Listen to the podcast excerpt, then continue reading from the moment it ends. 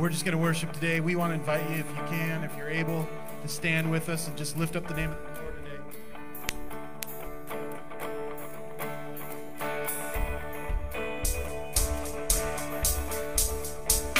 A hallelujah in the presence of my enemies. I'll raise a hallelujah louder than my unbelief. I'll raise a hallelujah.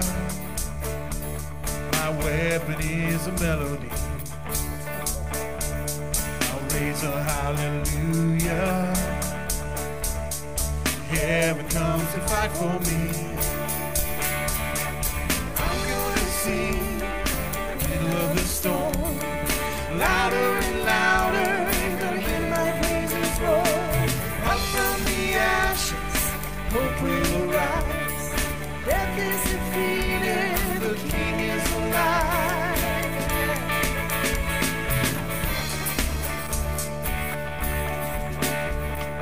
Praise the hallelujah.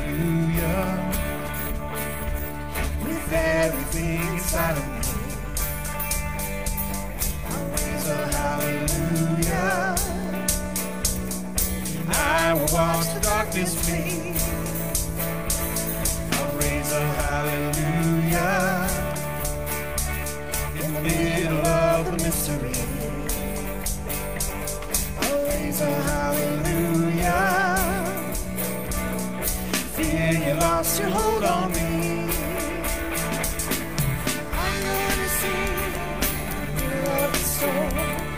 Louder and louder, you're gonna hear my praises roar.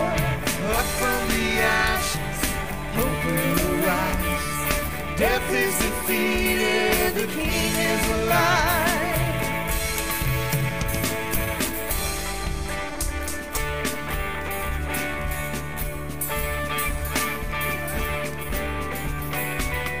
Sing a little louder. Sing it louder. We'll sing it louder. Sing it louder. We'll sing it louder. Sing it louder.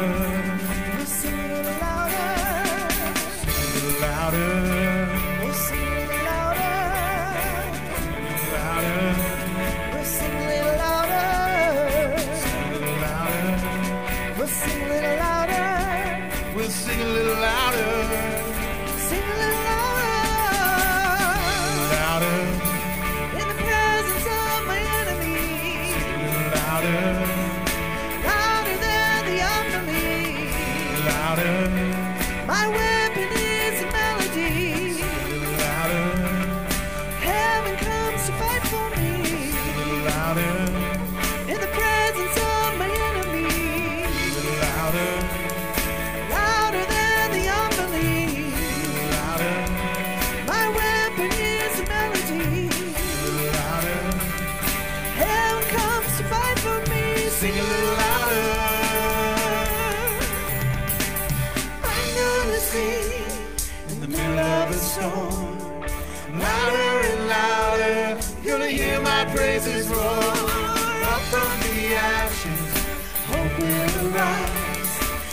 is defeated, the King is alive. I'm gonna sing in the middle of the storm, louder and louder, gonna hear my praises roar. Up from the ashes, hope will rise. Death is defeated, the King is alive. Praise the hallelujah.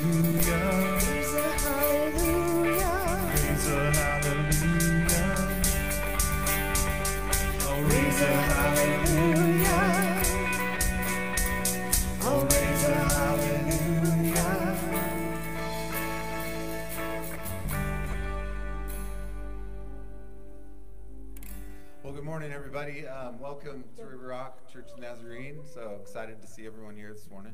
Um, we have a couple of announcements to go through. First, um, there have been a few prayer requests, and I just want to kind of get those out. That there's there's things happening in the church for um, folks around you. So Um, as far as an announcing all of them what they are, I wasn't sure kind of where we wanted to be um, as far as privacy and stuff. So uh, I would just encourage you to ask some questions of your neighbors, right? There's things going on in people's lives, and it's important for us to take the time to get past the how you doing okay, right? It's pretty standard. And how you really doing? What's going on in your life? What's weighing on your heart, right?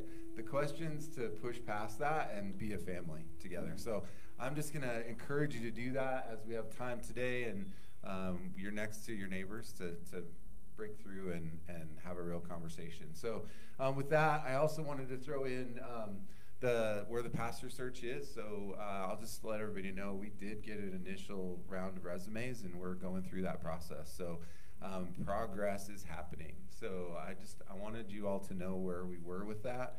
Um, we went through those resumes, and we actually sent back a few to the district superintendent and said, we'd like to talk to these people and see where it goes. So we won't uh, be talking about names or anything now. There's a lot of privacy involved. You know, as the pastors are feeling the call and they're putting their name out there, we don't want to um, violate that privacy. So we're going to be quiet as a board on who um, for a little while, but ideally what we'll do is go through and come back with a name and, and bring that person in and introduce them to you. So it'll take a little bit. We want to do a few um, a few uh, interviews just to make sure we know who we're talking to, and um, yeah. So that's that's the process. But I wanted to let you know, because that's exciting. That is a huge update, and um, please pray for the board, because uh, you know, in this search, that's when it became real. As this is a huge responsibility, right? Who's going to be the person that continues to lead this uh, family and Uh, continues to help us grow and reach the community? We've all said pretty clearly that's what we want. We want to continue to impact the community around us,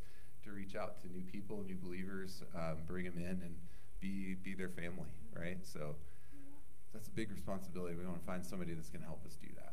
So that's where we are with that. I wanted to make sure you knew that. And then for those of you online, if you didn't see the message earlier, we did a, a big update to the internet. Um, what is that, Wednesday, Thursday?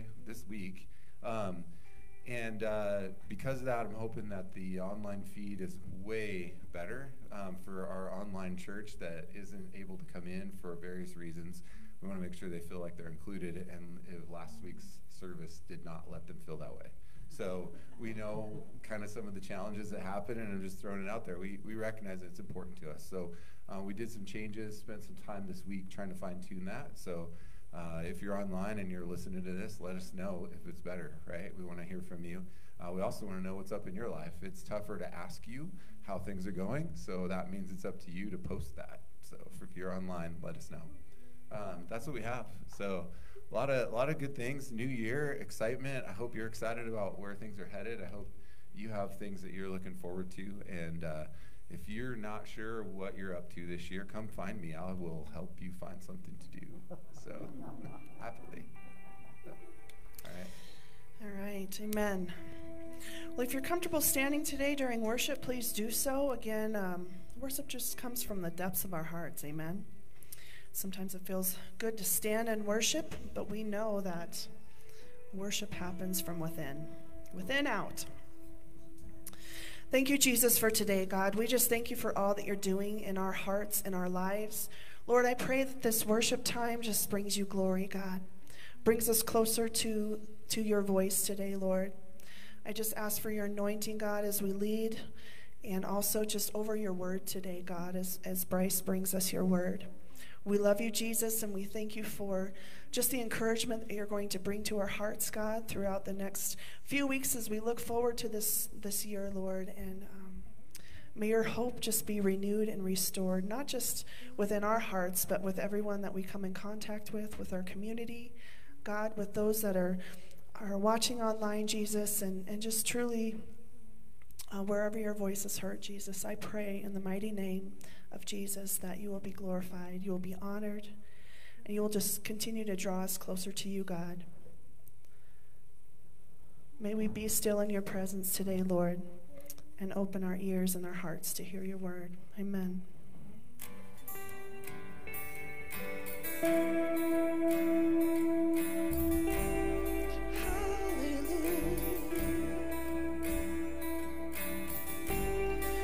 May we hear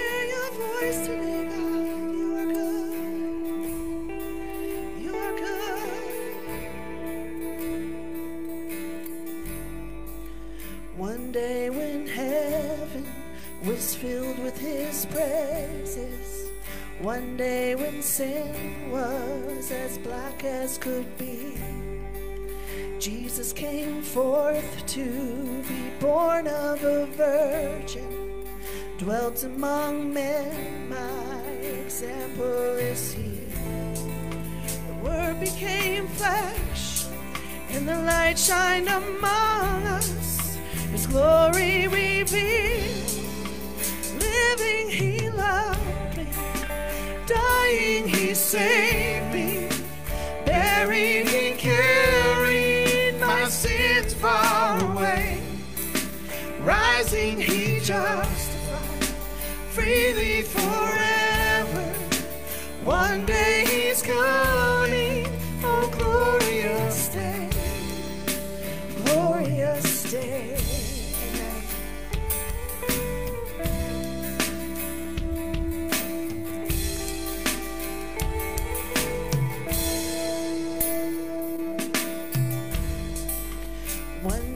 They led him up Calvary's mountain. One day they nailed him to die on a tree. Suffering and anguish, despised and rejected, bearing our sins, my Redeemer is he. The hand that healed nations stretched out on a tree, took the nails for me. Living he loved me, dying he saved me, buried he carried my sin far away, rising he justified freely forever. One day he's coming, oh glorious day, glorious day. Oh, glorious day.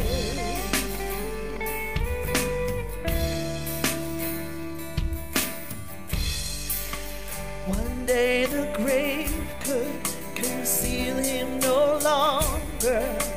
One day the stone rolled away from the door.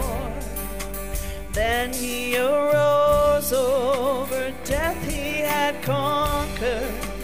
Now is ascended, my Lord, evermore.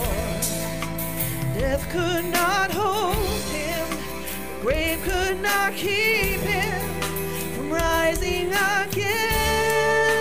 Living he loved me, dying he saved me, buried he carried my sin far away, rising he just freely forever.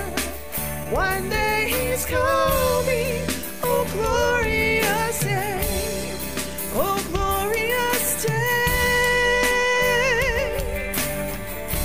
oh glorious day, oh glorious day. One day the trumpet will sound for his coming. One day the skies with his glory will shine, shine. Wonderful day, my beloved one bringing. My Savior Jesus is mine. Living he loved me, dying he saved me, buried he carried my sin far away, rising he justified freely forever. One day he's coming, oh glorious day.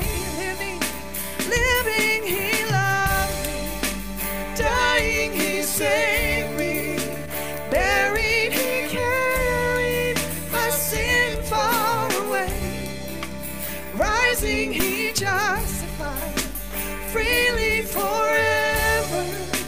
One day he's coming, oh glorious day, oh glorious day, oh glorious day.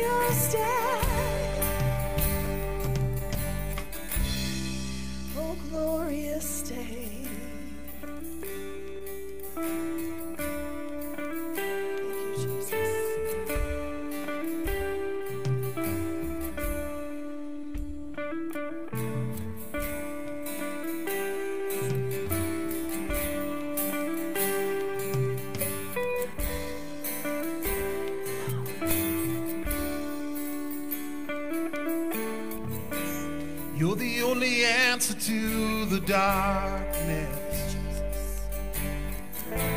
You're the only right among the wrong. You're the only hope among the chaos. You are the voice that calls me on. Louder than every lie, my sword in every fight. The truth will chase away the night. Your name is power over darkness, freedom for the captives, mercy for the broken and the hopeless. Your name is faithful in the battle, glory in the struggle, mighty it won't let us down or fail us. Your name is power.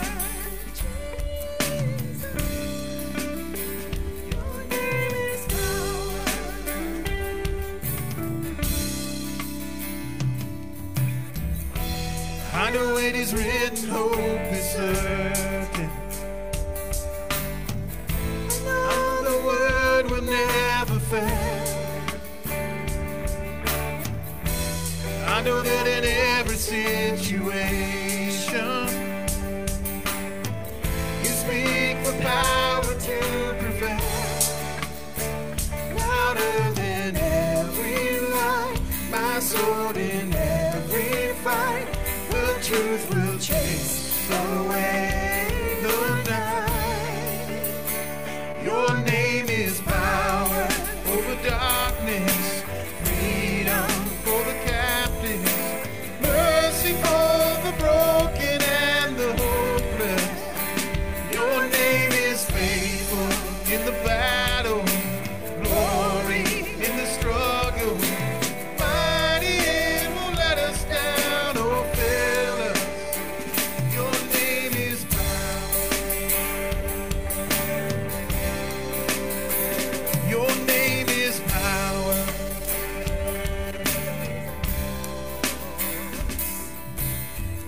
Speak, you scatter darkness, light arise and heaven's open. Holy Spirit, let us hear it. When you speak, the church awakens. We believe the change is coming. Holy Spirit, let us hear it. When you speak, you scatter darkness, light arise and heaven's open. Holy Spirit, let us hear it. When you speak, the church awakens. We believe the change is coming. Holy Spirit, let us hear it. Your name is power over darkness, freedom for the captives, mercy for the broken and the hopeless. Your name is faithful in the battle, glory in the struggle, mighty it won't let us down or fail us. Your name is power.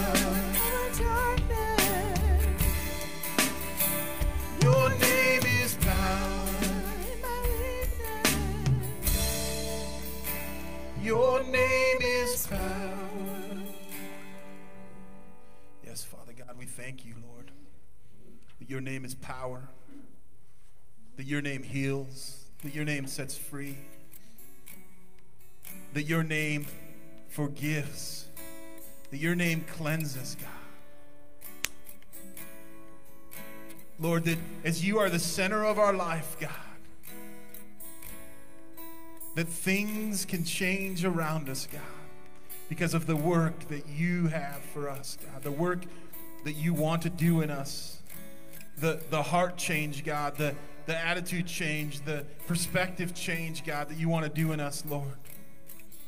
And Lord, we just pray today that you would be the center of our lives. I just want to encourage every person here. Maybe, maybe you're newer to the faith. Maybe you're listening online and you, you've never had a relationship with Jesus. I just want to encourage you today. What worship really is, is attributing worth to the one who is worthy of it all, attributing worth to Jesus. And what happens, you guys have all probably experienced that that time in your life where somebody says something about you that is that is positive, and it and it maybe takes you out of a place of struggle and and and despair. And what worship does is it gets our eyes on the right thing. We talked a couple weeks ago about what are we magnifying. And so I just, throughout Scripture, there are places where it says that we, we can worship God from the, with the lifting of our hands. We can worship God with the clapping of our hands. We can worship God kneeled before Him. We, but what it is, is it's just an open heart and an open attitude to say, God, you are worthy of it all. I want you to be the center of my life, because when you're the center of my life, it forces those things that aren't from you out. It forces them further away from me, God, and that I can just, it doesn't remove them, God, all the time, but what it does do is it allows me to focus on you and put my trust in you to see me through those situations and those circumstances. So I just want to encourage you, if worship is a foreign thing to you today, as we sing this last song and we pray that Jesus would be the center of it all, that you would just ask God, that you would just open, with open hands and open heart, just ask God, Lord, I want you to be the center of my life, so that His voice is the loudest thing in our lives that's speaking truth and hope and encouragement and healing into our situations. We love you, Lord. Jesus at the center of it all. Jesus at the center of it all. From beginning to the end, it will always be, it's always been you, Jesus, Jesus. Jesus at the center of it all. Jesus at the center of it all. From beginning to the end, it will always be, it's always been you, Jesus, Jesus. Nothing else matters. Nothing in this world will do.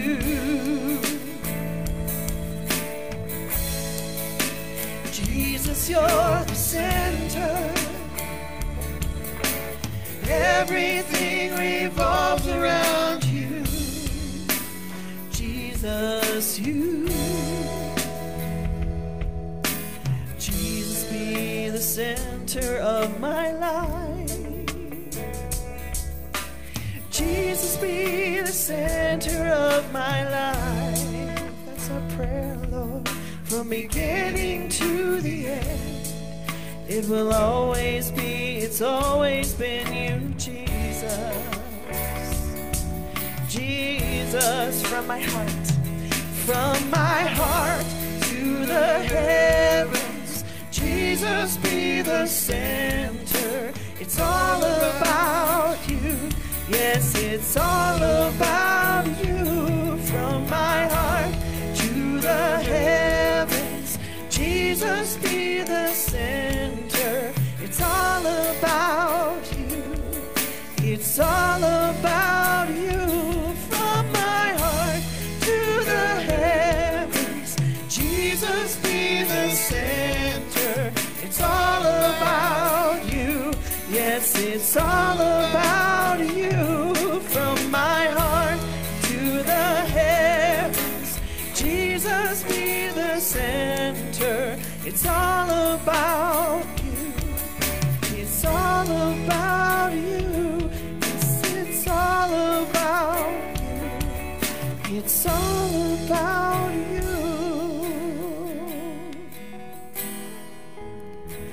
Jesus, be the center of your church. Jesus, be the center of your church. And every knee will bow, and every tongue shall confess you, Jesus. Jesus shall confess you, Jesus. The mighty name of Jesus. Jesus, hallelujah. The mighty name of Jesus. The healing name of Jesus. Hallelujah. The hopeful name of Jesus.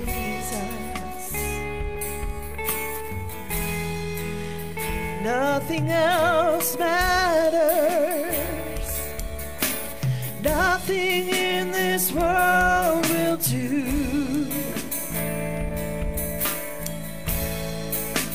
Jesus, you're the center. Everything revolves around you. Jesus, you. Jesus at the center of it all. Jesus at the center of it all. From beginning to the end, it will always be, it's always been you, Jesus. Jesus, it's all about you, Jesus. Jesus.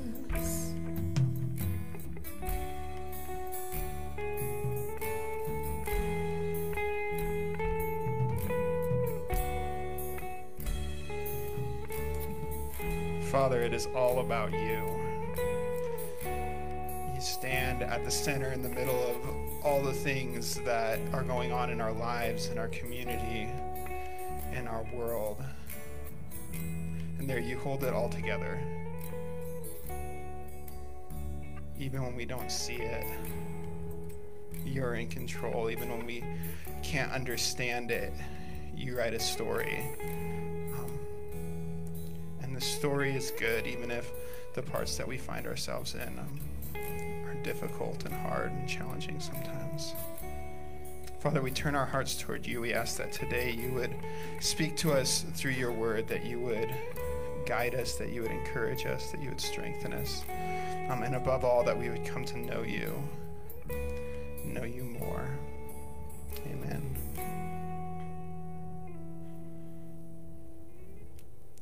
Feel lost coming up on the stage from this side, because I'm like, guys, I need a music stand. I know there's one right behind me too, so it's not their fault at all. I just was too lazy to get up here soon enough to set it up. What's that? Oh, all right. Well, you see, that's why. I, I knew that I was supposed to be over there for some reason. I just didn't know why. Thanks, Sam. Because if you couldn't hear, I have to be over here for the video for um, people that are watching online, so. Give me just a second, you guys. Remind me and I'll put it back down for you, Ambika, after I'm done, all right? Oh, man. Happy twenty twenty-one, guys. We made it. I was just thinking as we were singing that song about Jesus being the center and how, like, in my mind, right, like, we get to twenty twenty-one and now, like, everything's all better. Yeah, okay, that's probably the correct response to that comment, right? um, yeah, that's not how it works, right? There's not like a magic endpoint that we get to decide or that like we set ourselves on, things are gonna change for us at this point. Um, but God does hold it all together. One of my favorite verses in all, in, all, all of Scripture is in Colossians, right? And it says, in Christ, all things hold together. All things. Not just the things that we feel good about or the things that we feel like fit. All things hold together in Christ. That's always an encouragement and a challenge to me at the same time. Um, it does have a little bit to do with what I'm talking about today, but not a lot. So, um, I so we did like our little Christmas devotional thing leading up, or Advent devotional devotional thing with um, our daughter leading up to Christmas. And then after that, we jumped back into like the beginning of the Bible, which makes sense, right? Um, so we were trying out a New Kids Bible, and we read the story about like the tree and the knowledge of good and evil, and um, Adam and Eve eat the fruit, and then they get kicked out of the garden, right? And as I'm reading this story, Elise is like cuddled up to me, and my daughter Adelise, um, and she, you can just see her wheels like trying to turn and understand, wait, what's going on? They, so there's a tree and there's a snake, and um, they eat fruit and then they get kicked out, and that's bad. And she just like, she couldn't wrap her head around it. And as I'm watching her, I'm thinking, yeah, um, if laughing is the right response to saying that it's twenty twenty-one and everything's okay now, like this churning and this thinking about what the heck is going on in this story is the right response to this story, right? Um, and I know that a lot of us have like the right answers, and we've listened to people tell us exactly what's going on. Um, but I really think that there's some stories in Scripture that are meant to leave us with more questions than answers, and I think this is one of them. Um, so if God is a good father, if God is a parent, and his kids disobey him on this one thing, and then like he just kicks them out of the garden, he gives them like this completely, all right, so I work in the mental health field. If someone flies off the handle about like a relatively small thing, we tend to say, okay, there's got to be something else going on, right? Because that is a response that's completely out of proportion to whatever the immediate cause was, right? So you tell someone, um, hey, I think that you did all these things great. Um, there's this one thing that could have gone better today. And they completely lose it, right? Okay, there's something else going on. It's not just you that's causing, or that feedback that's causing them to lose it. Um, And it almost feels like that in the Bible, um, in this story, that God is overreacting. Is that a lightning? No? Okay. Um, is that okay to say? I don't know. So I, I was thinking about that, and I was thinking about the story in twenty twenty-one and new beginnings, and it feels like a good time to revisit Genesis. So I thought that we'd take a look at the Genesis story and the story of creation.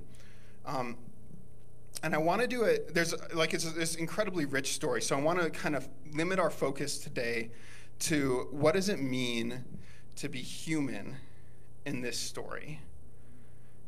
And along the way, I'm not going to say that we're going to get all the answers to these questions I'm talking about, but maybe we'll get a little perspective on what's going on in um, this story in Genesis three, and a little bit forward we'll go. So three questions that I want to ask. What are we meant for? What went wrong? And then what's the remedy? So let's start with what are we meant for? I'm just going to wait for the slides here. I made a lot of slides today, so there's going to be a lot of just like clicking through them. I apologize. Um, so Genesis one twenty-six. And if you guys don't know the story, I really encourage you, go read. We're going to look at Genesis like one through four today. Read the whole thing. For the sake of time this morning, I'm not going to read four chapters. Um, we're just going to pull out some of the verses that are most relevant to what we're talking about, okay? So in Genesis one twenty-six, God, after he's made like everything else, he says, let us make mankind in our image, in our likeness, so that they may rule over the fish of the sea, and the birds in the sky, and the livestock, and all the wild animals, and over all the creatures that move along the ground. And so here immediately we see, um, as we're wrestling with this question of what does it mean to be human, it means to be created in God's image. Um, the Hebrew word, if you're into that sort of thing, it's tselem. Um, tselem, not just selem, tselem. Anyway, it's the same word for idol. Um, so it's like an idol was this little image of a god, right? Um, people are these images of the living God. And that's something, of course, that the Hebrew people, as they're um, reading this over and over again, they would immediately understand that because their context was full of people who worshipped idols, who worshipped Selems. Um, so that's just kind of a freebie. Um, I want to I want us to hang on to this question, though, of what does that mean that we're created in God's image? Um, there's been so much, like, libraries have been written about it, and people don't agree, okay? So if someone comes up and tells you that they have the one definitive answer, you can smile at them and say, I'm sure you do. Um, but there's a lot of different theories, and we won't get into all of it, but it means something that we're created in God's image. Let's just hang on to that for a second. The second thing we see is that people are made to take on some sort of rulership over creation. As we move forward in the story, we're going to flesh that out a little bit of what does that look like? What does that mean? Um, specifically here, it's talking about um, not just the livestock, which would make sense, right? But the wild animals, the creatures that move along the ground, even the fish in the sea. Um, if you want to nerd out, you can talk about talk to me about that later, but we're going to leave it there for now. Um, so if we move forward then to Genesis one twenty-eight, it says, God blessed them and said to them, be fruitful and increase in number, fill the earth and subdue it. Rule over the fish in the sea and the birds in the sky and over every living creature that moves along the ground. So here we see that people are supposed to be fruitful. They're supposed to be generative. They're supposed to reproduce. And we see that people are supposed to subdue or to rule over the world. Um, the idea here is they're supposed to bring into order that which is in chaos. And it's interesting, when I think of um, cr- the creation story, I'm like, so God made it, and everything was perfect, and nothing ever needed to change. And as I've been looking at this over the last couple of days, that's not the story that we're given. Um, people are supposed to do things. People are supposed to change things, even before sin comes into the equation. That's interesting to me. Um,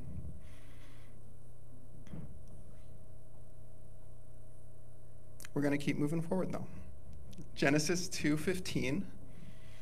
So um, then the Lord God took the man and put him in the Garden of Eden to work it and take care of it. So there's two creation stories. We've been looking at Genesis one so far. Um, it's like the Gospels. There's four Gospels, right? And they're showing things from different perspectives. There's two creation stories. They show things from different perspectives. Um, the first story talks about um, people being created male and female, and it's kind of all at once. Um, in the second story, Adam, the man, is created first, and then as we go forward, Eve is created. So at this point, only the man has been created. That's why it's written the way it is. Um, so the Lord God took the man and put him in the Garden of Eden to work it and take care of it. So part of what it means to be human here is to care for Eden. And again, it's not like God just created things and left them and they were supposed to like be the same forever. No, God created things. He put his image in it, and his image was supposed to be operative. His image was supposed to be working. We were supposed to be caring for his creation. Jump forward a couple more verses. Genesis two nineteen. So now the Lord God had formed out of the ground all the wild animals and all the birds in the sky. He brought them to the man to see what he would name them. And whatever the man called each living creature, that was its name. So last week, we got to talk a little bit about how Hagar named God. And so when you name something, I hope you, I'll, I'll just use my daughter again, because um, she's two and she's great and I love her. Um, so she like names her toys and her stuffed animals, right? And she doesn't just sit down and go with whatever is the first thing that pops into her mind. She sits down and she like thinks about it and she names it, and then she like renames it something else because that doesn't quite fit, right? Um, as we're naming, it's not just slapping a label on. It's really paying attention to something and trying to capture a little bit of the essence of what's going on there, and then putting language to that, um, calling that out, making it visible or more obvious, right? Um, and so part of what it means to be human in Genesis is this really attending and paying attention and naming, um, in this case, the creatures. We'll go forward again, Genesis two twenty-two to twenty-four. So then the Lord God made a woman from the rib he had taken out of the man, and he brought her to the man. That is why a man leaves his father and mother and is united to his wife, and they become one flesh. And so we see, and I think we all sense this, um, sometimes quite acutely in our lives, that part of what it means to be human um, is to experience intimacy, one fleshness.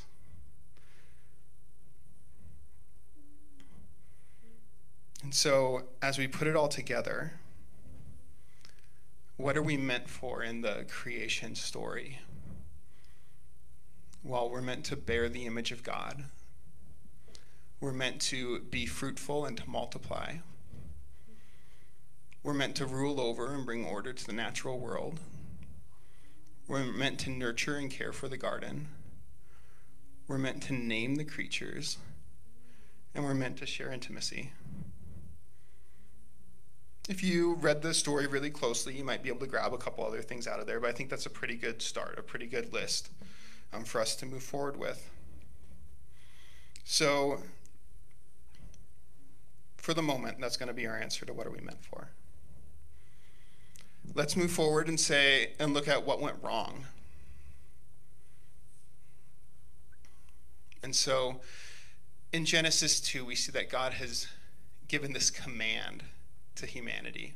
Um, you are free to eat from any tree in the garden, but you must not eat from the tree of the knowledge of good and evil, for when you eat from it, you will certainly die. Again, this, this seems like a lot for eating some fruit, but let's, let's stick with it. Let's see where we end up. Um, so if we jump forward to Genesis three, now the snake is talking to Eve, and the snake says, God knows. The snake is trying to convince Eve, right, to eat the fruit. Um, the snake says, God knows that when you eat from it, your eyes will be opened, and you will be like God, knowing good from evil. All right, pause for a second. When we go back to the Genesis one story, you remember at the end of all the days, it always says, and God saw that it was good. There's morning and there was evening, the whatever day, right? And then we get to the end of the sixth day, and it says, and God saw that was very good.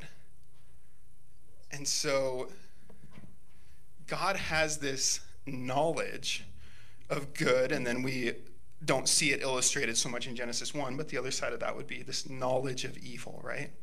And the way that knowledge works is he says, this is the way it's going to be, and it's good. And so I think when the snake is telling Eve, um, you'll be like God, knowing good and evil, what's going on there is not just like a knowledge, right, a head knowledge that gets stuck inside your head, but it's a knowledge that um, goes out and makes a difference and changes things. Does that make sense? That as God proclaims, this is how things are, that that changes things. And so the knowledge of God actually can change the way things are, right? And so what the snake maybe is tempting Eve with is saying, you will be so powerful that you will be able to perceive, and in that perception change the way that things work. You want that, right? So what does that look like? I'm going to pick on it because it's the easy thing. Just think about our um, political climate today, right? We have the power to perceive who is right and who is wrong, who is good and who is evil.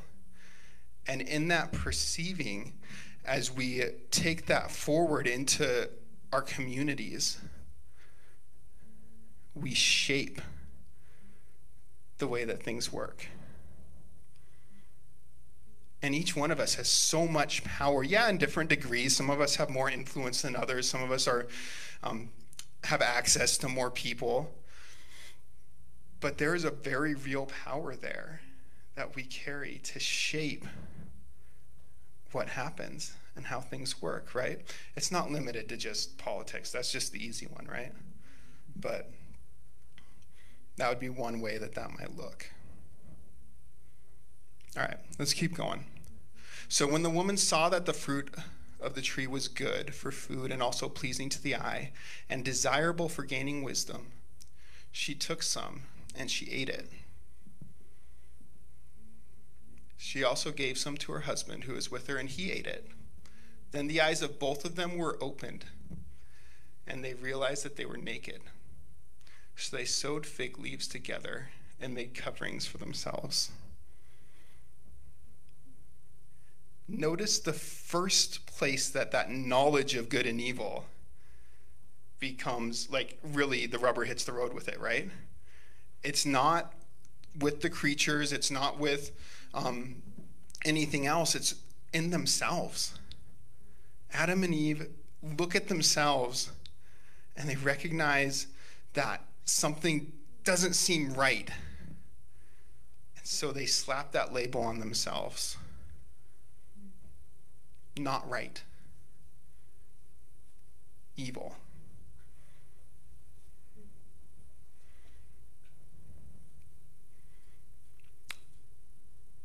I, I would guess that the same is true of us, right? That as much as, yes, we go and we have our judgments about people and things around us, that many, if not most of us, carry within us this sense of there's something so deeply broken inside of me. It's not right. It's evil.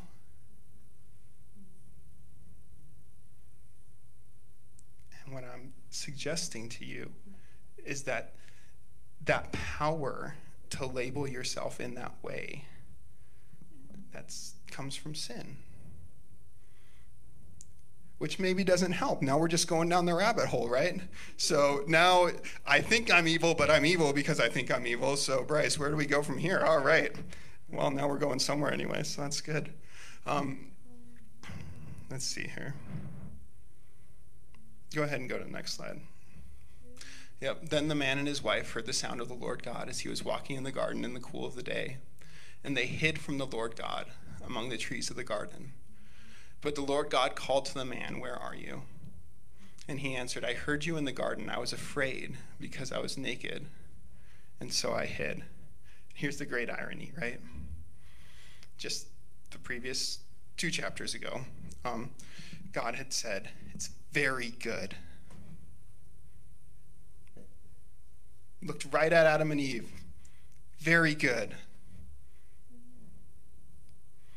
And now, the only thing that's changed is they ate this fruit at this point, right? Um, Adam and Eve are saying, "I'm something so wrong, I can't even be around you. I was, I was naked, so I hid."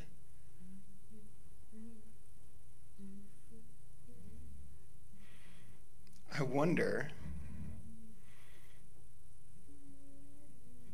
I don't wonder. I know. When God looks at you, very good, right? And that's not, not in a way that, like, dismisses all the things that are wrong, because yes, we're broken, we're wrong. I'm not saying that, but even in the midst of that brokenness, very good. If you, I'm just gonna go off slides for a little bit. Um, if you jump forward in scripture, so God eventually gets, like, so fed up with the world that there's this whole flood thing that happens, right? Um, and he destroys most of creation. And it's like, this is going to fix it, right? And then, of course, Noah and his family, like, they come through, and, and we have the whole ark thing. After Noah and his family come through, right away, if you guys read the stories, they're, like, sin's right there, right? It's, it's not that Noah and his family really were not sinful people. They were. Um, so we've got, you guys can read the stories, but we're not going to go too far down the rabbit hole. Look at, like, um, Genesis six through ten-ish, right? But the point I want to make is that in the midst of that, even as God sees that, he puts this rainbow in the sky. Now, the Hebrew word for bow is just like our word for bow. An archer's bow and a rainbow are the same thing. So God hangs his war bow in the sky. And he says, no, this isn't the way that I'm going to relate to creation. I'm going to relate to people. It's not through judgment, um, but I'm going to begin to work out a way for redemption. And if you notice, a rainbow, if you were to shoot an arrow off a bow like that, which way is the arrow going to go? Right. So this is part of the picture um, that we're meant to get from this. And so even after things get so bad that, like, every, scripture says it this way, every inclination of their hearts was to evil, God still pulls Noah and his family through that. And after that, his stamp on the world is worth saving,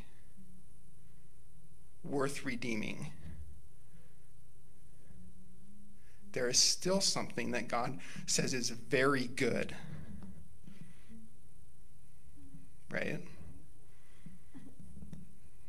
All right. So we're going to keep going. Um, Genesis four, so now into the story of Cain and Abel. Cain and Abel, excuse me. Also the story of Cain and Abel, that's true too. Um, so it says, in the course of time, Cain brought some of the fruits of the soil as an offering to the Lord. And Abel also brought an offering, fat portions of some of the firstborn of his flock. The Lord looked with favor on Abel and his offering, but on Cain and his offering he did not look with favor. So Cain was very angry, and his face was downcast. Okay, time out for a second. Um, If you guys go back to Genesis one, it says that God gave um, people plants and fruit for food. At this point, God does not give people animals for food. By the way, that happens again after the flood.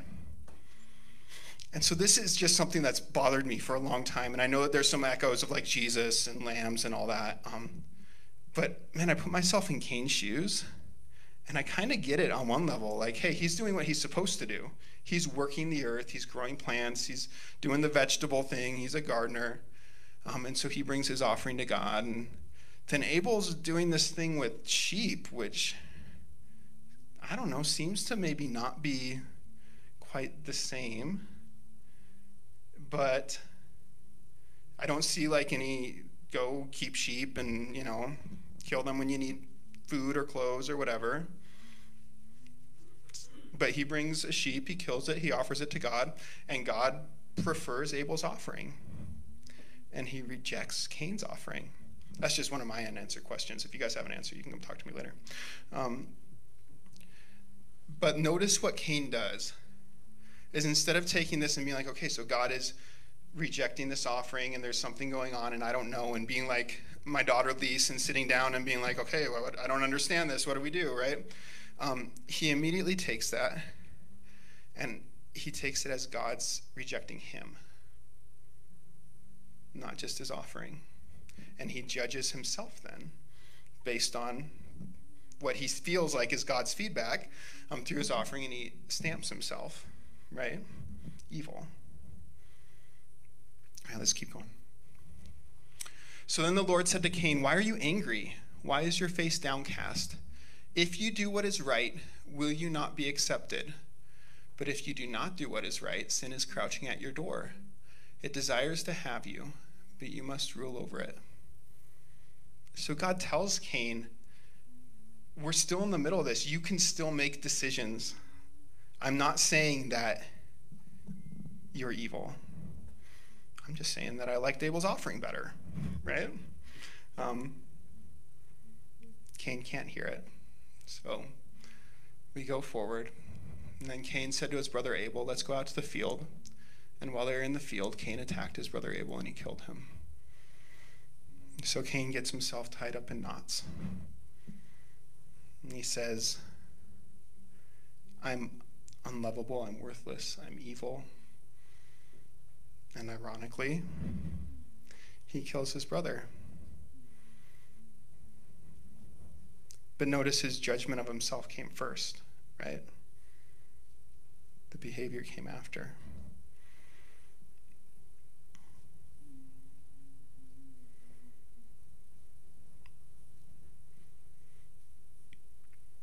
So what went wrong? We chose the knowledge of good and evil over the knowledge of God, creation, and one another. Right? When we know good and evil, so we go around stamping things. When we really know one another, when we know God, when we know creation, that's where, um, remember this idea of naming, right? We're spending time, we're um, really getting to know the nuances of what's going on. Um, I have a, so my job is working with parents who have lost custody of their kids through the state, and they're like working their treatment plans and all that, right? Um, so I've got this um, dad that I work with, and he had done, wound up in jail, um, and he was talking to me about how he's been growing as a parent about, he used to think just when a kid doesn't do something that you want to kid to do, like, okay, then you have to address that. And if a kid does what you want to do, then good kid, and that was it. That was the end of it. I mean, he's been learning that as kids go through life, like they experience things, and their behavior in the moment isn't always just about that moment. It might be about what happened, you know, two days ago. And so he was reflecting on this, and he was reflecting on his time in jail and how he'd spent some time with some people who'd done some really horrible things. Um, and he said, you know, Bryce, a year ago, like my response to those people would have just been to fight him. And he's a big dude. He makes me look small. Like, to just beat him up. But I've been learning as I've been parenting that it's not always about just that one thing. That sometimes there's more to what's going on with these people and with myself. And he's learning to perceive that and to have grace for that a little bit, or just make space for it. And he said that completely transformed his time in jail with these individuals who have done some really horrible things. And so I was thinking about that um, as I was thinking about the knowledge of good and evil versus the knowledge of God, creation, and one another. And what a great illustration of learning to hold off on that this is good, this is evil, right? Um, and spend some time to think about, this is what's going on with this individual, right? And I think that this dad, I think God's doing something in him, right? And as, I, I won't get into any details, but as I know him, I, I mean, we talked about the judgment that we pass on ourselves, yeah, right? Um, that's definitely a huge part of what he's going through. How could it not be? And so I hope that God's creating a space within him and a space in all of us where we can hold off on that judgment so we don't jump forward like Cain, um, but instead we hold off and we say, okay, God, this is where I'm at, though. This is what's going on with me. Meet me here, right? Sit down with me here. Help me name what's going on with myself. Help me tell a story that um, doesn't flinch from the truth, but doesn't leap into judgment, right? What went wrong? Well, number two, we chose to bear the judging knowledge and power of God over the creativity, responsibility, and intimacy of God. And so God can hold these things together, right? I'm going to suggest that as people, we're not created to. We're not able to hold these things together in the same way. And so it does become a little bit of a one or the other, right? Are we going to be fruitful and multiply, be creative in the spaces God has given us? Are we going to take responsibility and care for Eden or whatever our realm of responsibility is? Are we going to walk in intimacy with God and with the people around us? Or are we going to take up that judging knowledge and power and begin to say, divide the world into these are the good things, these are the bad things, when really that's God's responsibility, right? Not ours. All right. So what is the remedy? So I'm going to suggest to you that the remedy is to recognize in God all those things that he calls out in us. So at every point in that we just went through in Genesis one and two, where it was like, people were created for this. Um, well, God was also created, or God wasn't created. God is also like that. Wow, no lightning still. Whew. um, and then we must receive from God the gifts that we are created to offer to one another and the world around us. So let's take a look at what that might look like. So in Genesis, I'm going to go from this side because it's easier. Um, we're called to be fruitful and multiply. In Scripture, we see that God is fruitful. God loves abundance and creativity. In Genesis one, he creates it all, right?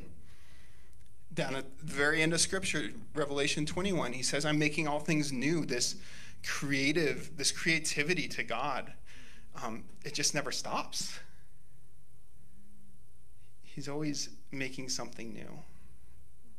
He's always doing a new thing. God calls us to rule over and bring order to the natural world.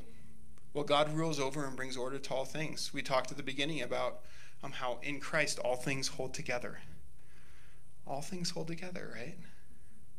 So we can rest whatever our circumstances is, whatever, whatever we face, that in Christ it's all held together. I know that doesn't mean it's easy, but it holds together. We are called to nurture and care for the garden or whatever area we're given, wherever our influence is. Um, humanity is meant to nurture and care. God nurtures and cares for us and for the world around us. We see that in Jesus' teaching in John ten, where he talks about how he's the good shepherd. Um, we see that in Job thirty-nine, as God just goes through all these crazy things about the natural world and says, I know, I designed, right? Um, if you want to get a picture of, if you wonder if God cares about creation, go read Job thirty-nine. Um, it's, a, it's a good read. We're called to name the creatures. We've talked about this a little bit. Um, I think it's good for us to know that God names us. And it's not just slapping on a label. God knows us. He pays attention to what's going on with us. And then he names us.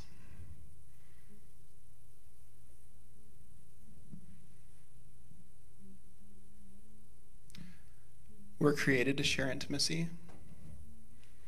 God wants that with us. God wants intimacy with us. And as we come to know God, that God looks like this,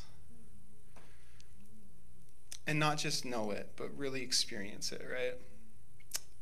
I believe that that unlocks something within us, and we're able to bear God's image in a way that we just can't until he sets us free from some of um, the sin that we carry, right?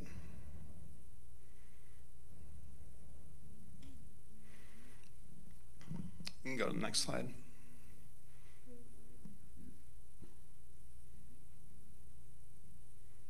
So we must allow God to make us new and restore his image within us. Um, I'm going to read a little bit more than just this bit, but Second Corinthians five seventeen, um, I'll go through twenty-one here. It says it this way. If anyone is in Christ, the new creation has come. The old is gone, and the new is here. All this is from God, who reconciled us to himself through Christ and gave us the ministry of reconciliation, that God was reconciling the world to himself in Christ, not counting people's sins against them, and he has committed to us the message of reconciliation. We are therefore Christ's ambassadors, as though God were making his appeal through us. We implore you on Christ's behalf, be reconciled to God. God made him who had no sin to be sin for us, so that in him we might become the righteousness of God. So part of what God does in Jesus is, last week we talked about how um, God comes to us, right? He doesn't just leave us in the messes that we find ourselves in. Part of what he does in Jesus is he makes creation new. And he invites us into a new creation, um, a new way of being human. That's really a very old way of being human, right? Um, but it's new because the world's been very broken for a very long time. Our worlds have been very broken for a very long time. And the way God works is not that he's going to come and fix it all, all at once. He says, you, as the people who bear my image, are meant to nurture and care. You, as the people who bear my image, are meant to name. You, as the people who bear my image, are meant to work, are meant to rule, are meant to make things better.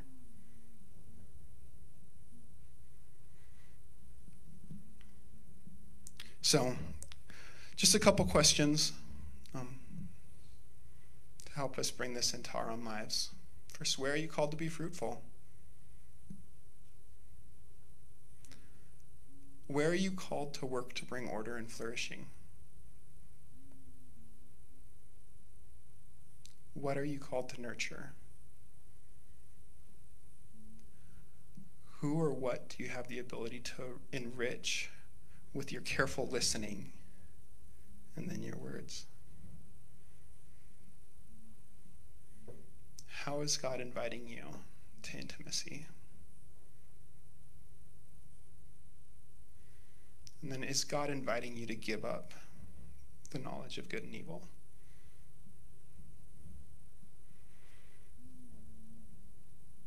Let me pray. Father, we thank you that you make all things new. We know that that is a work that you want to start in our hearts, that each morning you want to start that anew within us. So God, we just raise our hands. We say we want to be a people that is made new, a people that is a part of what you are doing, a people that is in Christ.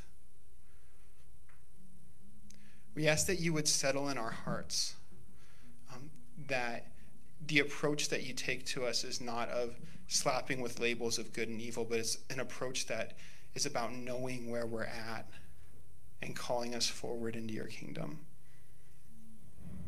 We ask that you would give us ears to hear that call, that you would give us feet that are able to travel that way. Father, we just thank you that you are a good God, that you are here with us. Turn our hearts toward you. Amen.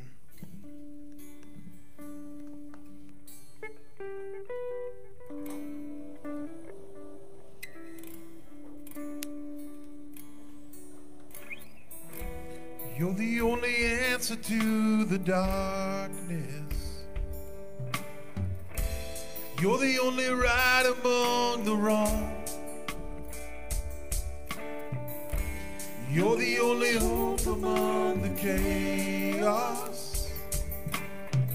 You are the voice that calls me on, louder than every lie. My soul in every fight, the truth will chase away the night. Your name is power over darkness, freedom for the captives, mercy for the broken and the hopeless. Your name is faithful in the battle, glory in the struggle. Mighty, it won't let us down or fail us. Your name is power.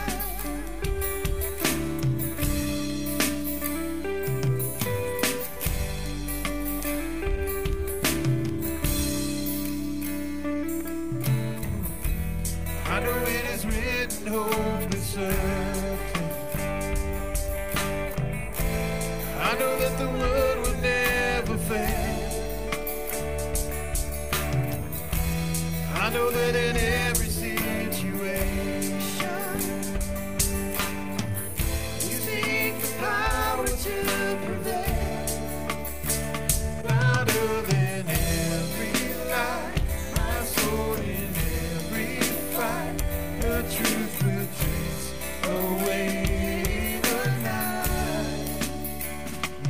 name is power over darkness, freedom for the captives, mercy for the broken and the homeless. Your name is faithful in the battle, glory in the struggle. Mighty, it won't let us down or fail us. Sing, your name is power. Your name is power over darkness, freedom for the captives, mercy for the broken and the hopeless. Your name is faithful in the battle, glory in the struggle. Mighty, it won't let us down or fail us. Your name is power.